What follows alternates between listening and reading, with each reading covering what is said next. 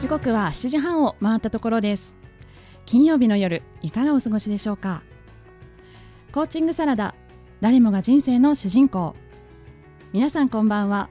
パーソナリティのれいちゃんこと湯本れいなです。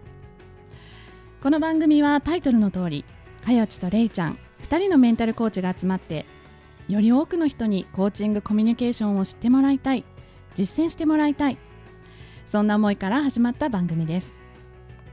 誰もが人生の主人公として生きてほしい。それが私たちの願いです。ではかよち自己紹介をお願いします。はい。皆さんこんばんは。ライフデザインコーチかよちこと加藤かよです、えー自然体のあなたが一番素敵。将来に迷っている女性が自分らしく自由に生きられるように心と居場所を整え生き方そのものをデザインしていくというサポートをしています。本日もよろしくお願いしよろしますくお願いいたします、えー改めまして私海外駐在ママのための私らしい幸せライフエディターをしています。湯本玲奈です。アドラー心理学をベースに本質的な生き方を追求する駐在妻駐在ママが夢や思いをどんどん叶えていくお手伝いをしています。今週もよろしくお願いいたします。はい、よろしくお願いします。はい早ち聞いてください。はいはい。実はですね、うん。あの昨年、えー、2018年の12月に、うんえーファスティングのですねお。資格を取りましてはい。おめでと去年ねあのファスティングを何回か自分自身も実践しましたけれども、うんうんそこであの講座検定講座をいくつか受けまして、はい。すごいそういうのがあるんですね、うんそうなんですよ。そして正式に、うん。あの自分がサポートをすることもできる資格を取りましたので先生になる。まあ、先生というかね、うん。あのやりたいなって思われてる方とあ一緒にこうサポートできるという。なるほど。はいいいですね。そうなんですよ。やっぱりこうなんていうんですかね引き算の健康法というか、うんうん。よくねなんか取り入れた方がいいサプリを取った方がいいっていうのもあるんですけれども、まあ、それと同時にうん。食育も、あのお伝えしていることでもあるんですがあの断食食べないことの,、あの健康法もお伝えできることになりまして早速ですね何人かの方にうん。もうカウンセリングなども始めてまして、はい、どんどん美しく健康に細胞レベルでなっていく方が増えていくのをお手伝いできる年に今年はねしていきたいなと思っています。そうですね。やっぱり一人でやるの不安ですもんね断食ってね。なんかただ抜けばいいっていうわけじゃないもんね。ですね。ですので安全に、うん。あのファスティングできるお手伝いができることになりました。はい。ご報告でした。今週はですね、はいとっても素敵なそしてパワフルなゲストをお呼びしております。ねはい、今横にいらっしゃいますけどはい素敵 お楽しみに。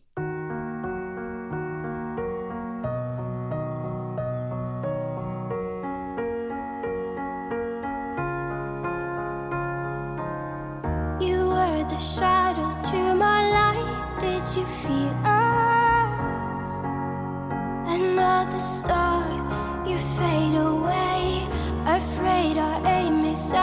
sight.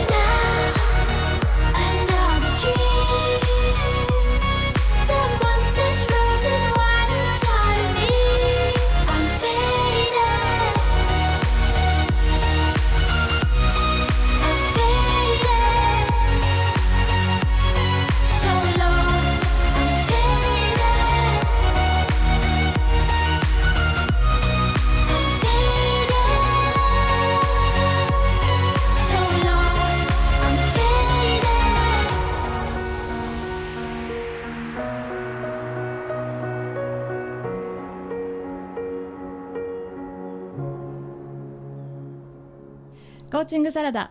早速ですねゲストをお呼びしたいと思います、えー、補活のアドバイザーをされていらっしゃいますスミス郁恵さんです。よろしくお願いいたします。よろしくお願いします。スミスと申します。はい、えー、スミス郁恵さんね。あの郁恵さんとは私はですね共通のお友達がいらっしゃいまして、はい。でその方がですね、えー私が駐在ママをサポートしているということを知っている、いたことからですねやっぱりあの駐在ママってもともとバリバリ日本で働いてた方も、うん。駐在中は専業主婦になりますので本帰国後にまた働きたいなと思った時に、どうしても専業主婦という立場えでえ保育園を探してうん。いくっていうのが難しいんですよね。でそうすると仕事がなかなか始められないっていう葛藤を持っていらっしゃる方が多いということから、うん。その補活のアドバイザーをされていらっしゃるうん。スミス郁恵さんをその共通のお友達が私に引き合わせてくれてほご紹介くださったというところでですね。はいあの今日はですねそういうママの強い味方であうるうん。補活のアドバイザースミス郁恵さんをお呼びしたわけなんですけれども補活補活補活補活って私初めて聞くんですけどはい。補活って何かの略とかなんですか？あ保育活動。じゃあちょっとそのあたりも じゃねあの郁恵さんの自己紹介のあたりお聞きしましょうかね。はい。はい、では郁恵さんご自身からごじ、自己紹介をお願いします。はい、えー、私スミス郁恵と申します。よろしくお願いします。現在3歳と2歳の子供がいるんですけれども、うんうん。えっ、と第一子妊娠中にちょっと引っ越しをしてしまったので、うん。それを機にちょっと仕事を辞めてしまったんですね。うんでいざ出産した後に、うん。やっぱりちょっとパートとかで外に出たいなと、うん仕事をして自分の自由になるお金が欲しいなって思った時に、うん。やっぱり保育園に子供を預けないとまず働きに出れないというところでですね、うん。保育園の情報を集め始めるんですけど、うん。うん結構これが難易度が高くてですうね、ん。であの私立とか無認可と呼ばれる保育園だと、やっぱりどうしても金額が高くって、パートで働いたの丸々持ってかれてしまうんですね。うんあれ本末転倒だなっていうことで,、ええ。でそうなると認可保育園という行政が管轄している保育園の方の入園をあの考えるんですけど、うん。これがまたちょっといろんな意味で難しくてですはねいやっぱり働いていて子供が見れないから預けられるっていうシステムが大前提にあるので働いてないと預けられないんですよ。あでそうなるとそのあず働いてる中でもフルタイムで働いてるとか時間が長い方が優先されていて、うん。パートだとやっぱりどうしてもこう優先順位が低いんですね。よ。でさらに働いてないとだと子供預けてないと働けないのに働いてないと預けられないっていうこの悪循環の。変な話。そうなんです、うん。ジレンマがあってじゃあうん。どうするのっていうところでまずはちょっとそこの情報収集ってところから始めたんですね。うん。で皆さんやっぱりその保育園に預けたいと思った時って自分が保育園に行ったことあっても保育園を自分の子供を入れるための活動ってそこで初めて皆さんそう。し始めるんですよね。情報ないんですよそう。でそこから一からちょっとこう自分で情報収集するっていうのがうん。結構大変だったのと、うん。まあ、私がこうやって頑張ってやって入れても入れなくてももうその情報っていうのもいらなくなっちゃうっていうところで、うんみんながみんなこの苦労する必要あるのかなっていうところがうん。まず一番最初にちょっと自分自身の大変な経験っていうのがあって、うん。まあ、そこから補活のサポートをしていきたいなというふうに思いました。あじゃあそういう保育園に入れるための活動のことを補補活。活っていうんだ。そうなんですですよ。保へー育園の方に初めて聞く活動の活ですね。婚活とかねあそうの妊活とか妊活とかね。それで補活。補補活なるほど。あるそうねなんです。そうなんですよね。そのね補活についてなんか私自身も実はね、うん。あの子供は今11歳で今年12歳になりますので、ええ。もう12年前になりますけれども、うん。日本にいた時にあの長男ですね、うん。やっぱりあの私は仕事をしていてであの育休中に保育園活動っていう形だったのでで、まあ、補活をやったわけですよね、うん。でも補活って言っても私はその時はもう本当に入れるところとかあの選べる選べるというか、まあ、住んでるところですね、うんうん。に申し込んでもうどうしても受かりますようにみたいなもう神頼みですよね、うん。運頼み神頼みでやったっていうぐらいだったわけですよ、うん。まあ、あとは行政に行ってなんかどんな縁があるんですかって情報収集したぐらいだったのででもう本当に郁恵さんさっきおっしゃってたみたいにその情報って入れちゃったらもういらないわってなってしまってそこで得た知見なんかは誰にもなんか受け継ぐことはなくそっかそっか。本当にそのねそうなんですよねってすごい強く私はあのうなずいてしまいましたけれども皆さんその苦労はありながらも何もその知見が残らないっていうのは確かにそうだなって思いましたね。でもあのそれはもう12年も前だったんですし、うんうん。あの私自身はねそのあれですよ。あのフルタイムで働いていた状況での保育園活動だったので多分比較的入りやすい状況だったと思うんですけれどもさっきおっしゃってたみたいにあのもしくは駐在妻で本帰国された方みたいに専業主婦として保育園活動されてる方ってめちゃめちゃ大変だったと思うんですけれどもそれってやっぱり現在でも同じ状況なんでしょうか？そうですね。今さらにちょっとハードルがどんどん上がっていってるかなと。本当ですか、うん。あの結構年代が変わるにつれて、うん。専業主婦率って今すごい下がっていってるんですよね。ですね。共働き率が専業主婦率今上回るような形になってきてしまってやっぱり子どもの数は減っているからじゃあ保育園減らせばいいかっていうとそういう問題ではなくて、うん。結局子子どもが一人でもいる世帯があればそれだけ保育園が必要になってくるっていうことで、うん。どんどん熾烈に今なっていってます。ですね。これあの住む場所例えば都都内だから大変なんでしょうとかそういうわけでもないんですか？はい、えっと、一概にどこだから楽っていうのはなくて逆に楽なとこがあるとみんな情報を仕入れてそこにお引っ越しされる方とかももちろんいらっしゃるんですね。で引っ越しできる方はまだいいんですけどね。逆にタワマン買っちゃいました。そこ集合住宅なのでお子さんいっぱいいます。熾烈な戦いがそこからどうしようってなるとうん。さすがに引っ越しももうできないですしもうそこで結構がんじがらめになってうん。動けなくなっちゃう方とかもいらっしゃるのでうん。もう本当に情報戦ですね。いやいやいやいやもうその補活自体がその十何年前はなかったっていうかね概念とか言葉もなかったわけですけれども今やその言葉は知らなくても実際に情報収集されてらっしゃる方はね今のお話みたいにいっぱいあるわけで、でそれを上回るその補活アドバイザーの方のねの力を得てまでしないとやっぱり難しい状況そうなわですねですね。かなり、はい、大変だと思います。はあすごい時代ですね。すごい時代ですよ。何年か前にそのツイッターでねある方がこう叫ばれてうんてそれが話題になりましたよね。そうですね。ありましたよねだからあれからちょっとマシになってるのかなってちょっと思ってたんだけど全然そうではないわけです意ね。外と変わらないです。いあそうなんだたちごっこというかまた違う問題が出てきてとかで、なかなか一概に解消しましたっていうのとはちょっと程遠いようなら状況です。あでそもそも郁恵さん自身がその補活をねお仕事としてアドバイザーとしてお仕事にされたのは今回、はい。まあご自身の経験だということなんですけれどもそうですね。はい。そそれ以前はこういうあの保育園関係のお仕事とかをされてたわけでは？全然縁がなくてですね。そうなんですか。あの認可保育園に入ると納めている税金によって保育料って変わってくるんですよ。うん。なので世帯収入が高いとその分払う金額とかも多いんですけれども、それとかもあのパンフレットに一覧でざっと載ってるだけで、うん。自分が払っている税金の額なんか皆さん空で言える方いらっしゃらないと思うんですけどでもその額がわからないとじゃあいくらの働き方をしたらいいのかもわからないじゃないですか、でも教えてもらえないんですよ、うんそれは市民税課とかに行って聞いてくださいってことで保育課のお仕事ではないので。うんとかで結局いくら働いたらいいのかいくら稼いだらいいのかとかもういろんなことがわからないんですねやっぱり。はいではねまだまだお話伺いたいこといっぱいあるんですけれども一曲挟んで後半にまた引き続きお話を伺っていきたいと思います。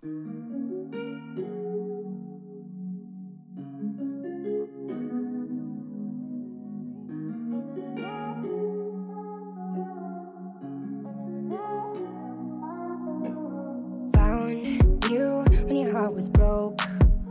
I filled your cup until it overflowed. Took it so far to keep you close. I was afraid to leave you on your own. I said I'd catch you if you fall. And if they laugh, then fuck them all.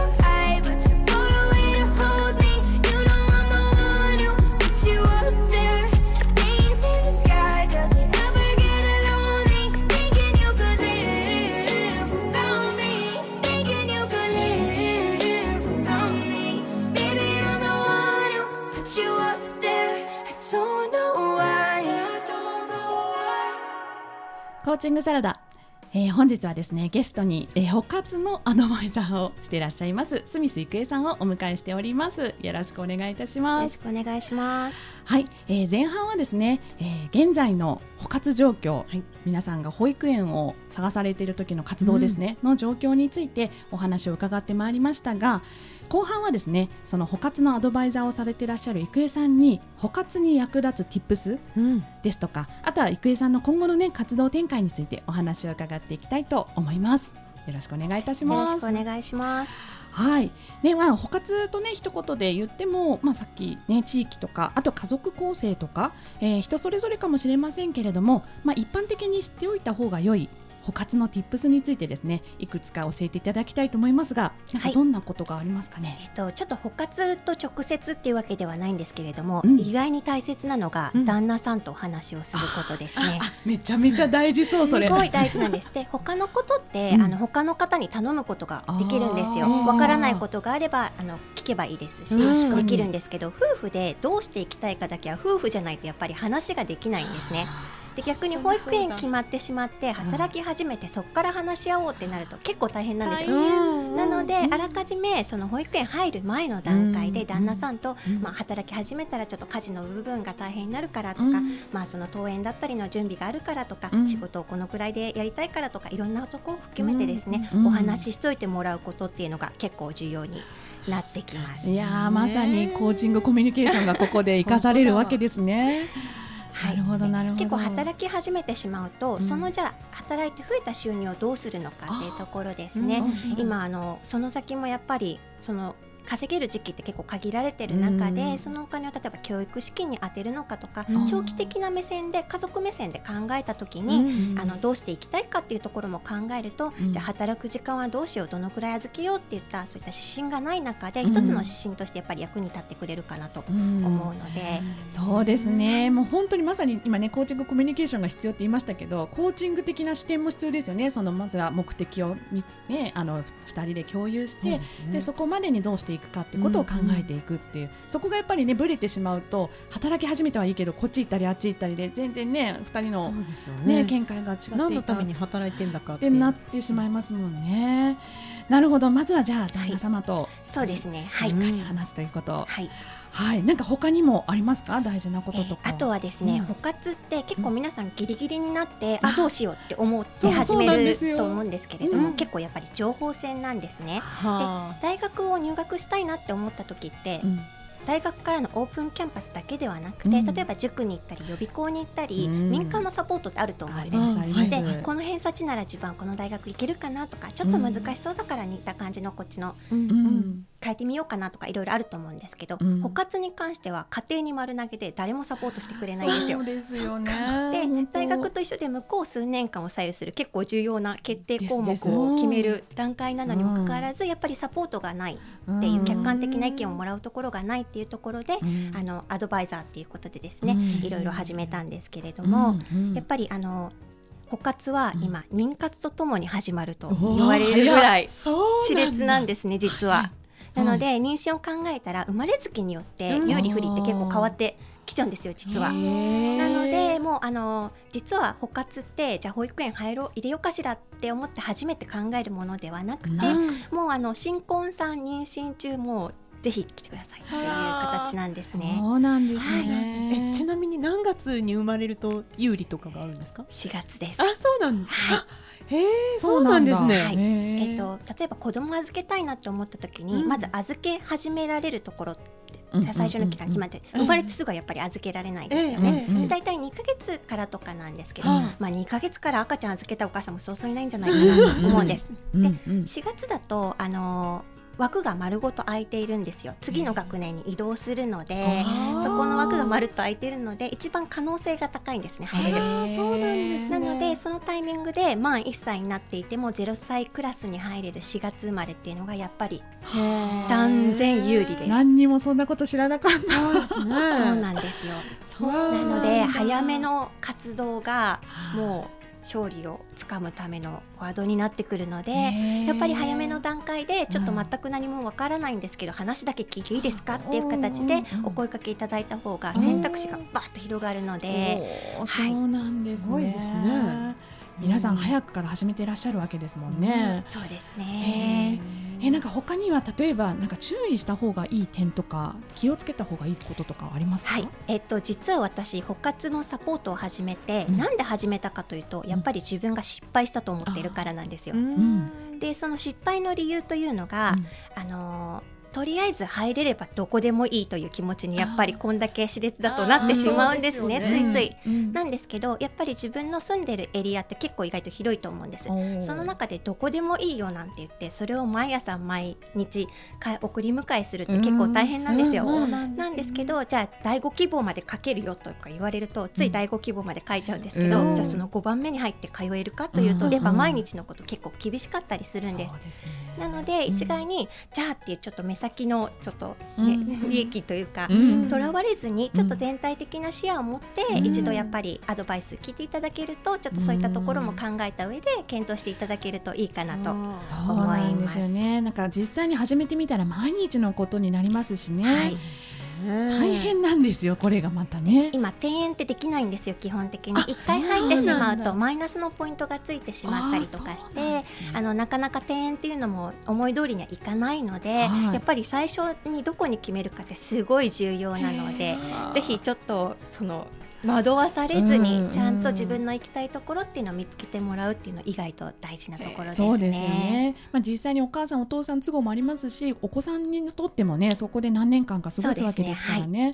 本当に都合がいいだけじゃ決められないことでもありますし、ね、大切なところなのでいやいやいやこれはもう本当に早いうちからこういった専門の方にねあの相談するのが一番安心かなって本当そうですよね、うん、だってみんなこう最初の子なんて初めてですもんね。そうなんですよ、ね、みんなわかんないですから、うん。うん、でも情報を集めてる人は集めてますから。すごいすごいですよね。まあそんな郁恵さんですけれども今後はどんな活動を展開されていく予定でいらっしゃいますか、はい、えっと保育園って入ったらゴールではなくてスタートなんです、うん、まあ結婚とかすべてにおいてそうなんですけれども、で、ね、保育園に入るイコール働き始めるとさっきあの言ったように収入があったりとかですね、それをじゃあ教育資金に充てるのか老後資金に充てるのか、今後家族がどうしていきたいかっていう、保育園だけではなく子育て世代のその後につながる情報っていうのもどんどん提供していきたいなと思っています。えー、すごいもうなんかライフスパンねもう一生かけてね、いろいろ話を聞いてもらえる方と。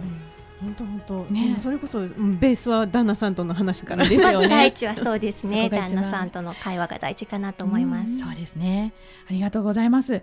そうしましたら、えー、この番組を聞いていらっしゃるリスナーの皆さんにですね、郁恵さんから一言メッセージをお願いいたします。はい、はい、えっ、と今補活のサポート以外にもそういった働き方だったりっていうのも今、うん、昔とはもう全然変わってきてしまっていて、いろんな働き方があったり、うん、もう世帯も共働きがどんどん増えていたり、うん、皆さんやっぱそれゆえにちょっと情報が少なくて悩むところたくさんあると思うので、うん、ぜひそういったところも含めてちょっとご相談いただけるといろんな方面で相談に乗れるといいなと思っています。心強いですね、ね、ありがとうございます。はい、えーこの番組ではですね1週間に1つおすすめをご紹介しています、えー今週はですねせっかくですので郁恵さんにおすすめをお聞かせいただきたいと思いますが。はい、はい、えっと私のおすすめは現在とってもお世話になっているうん。IT 家電ですね。お IT 家電。やっぱり子供預けて働くと家事結構おろそかになるんですよ。うん。で、うん。働いたりってずっと足し算が続くんですね、うん。子育てもやること増えていきますし。そうでそうなってくるとどっかでマイナスを出さないと増える一方になってしまうっていうことで、どこを手を抜くか結構重要になってくるんですけれども、うん。うん。今の家電すごいハイテクでとっても頭がいいんですよ。うんうん。なのでちょっと私がやるよりよっぽどあのお願いした方が 効率と経費ともにあの良かったりするので、うん。あの電化製品屋さんに行くとねあの親身になって聞いてくれる方たくさんいらっしゃるので、ね。ぜひ皆さんにも活用していただきたいなと思います。そうですね。はい、ありがとうございます。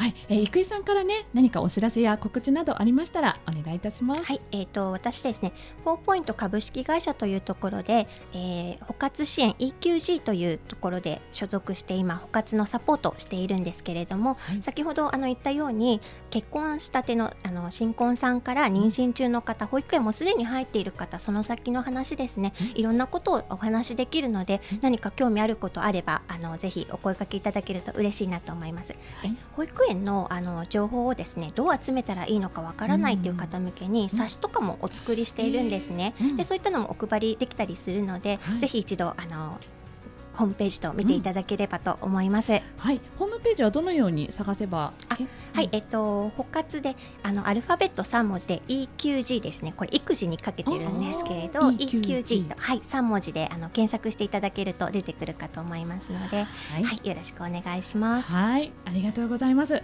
本日のゲストは、えー、補活のアドバイザーをしていらっしゃいますスミス郁恵さんでした。どうもありがとうございました。ありがとうございますありがとうございました。コーチングサラダ、本日のコーチングサラダはいかがでしたか？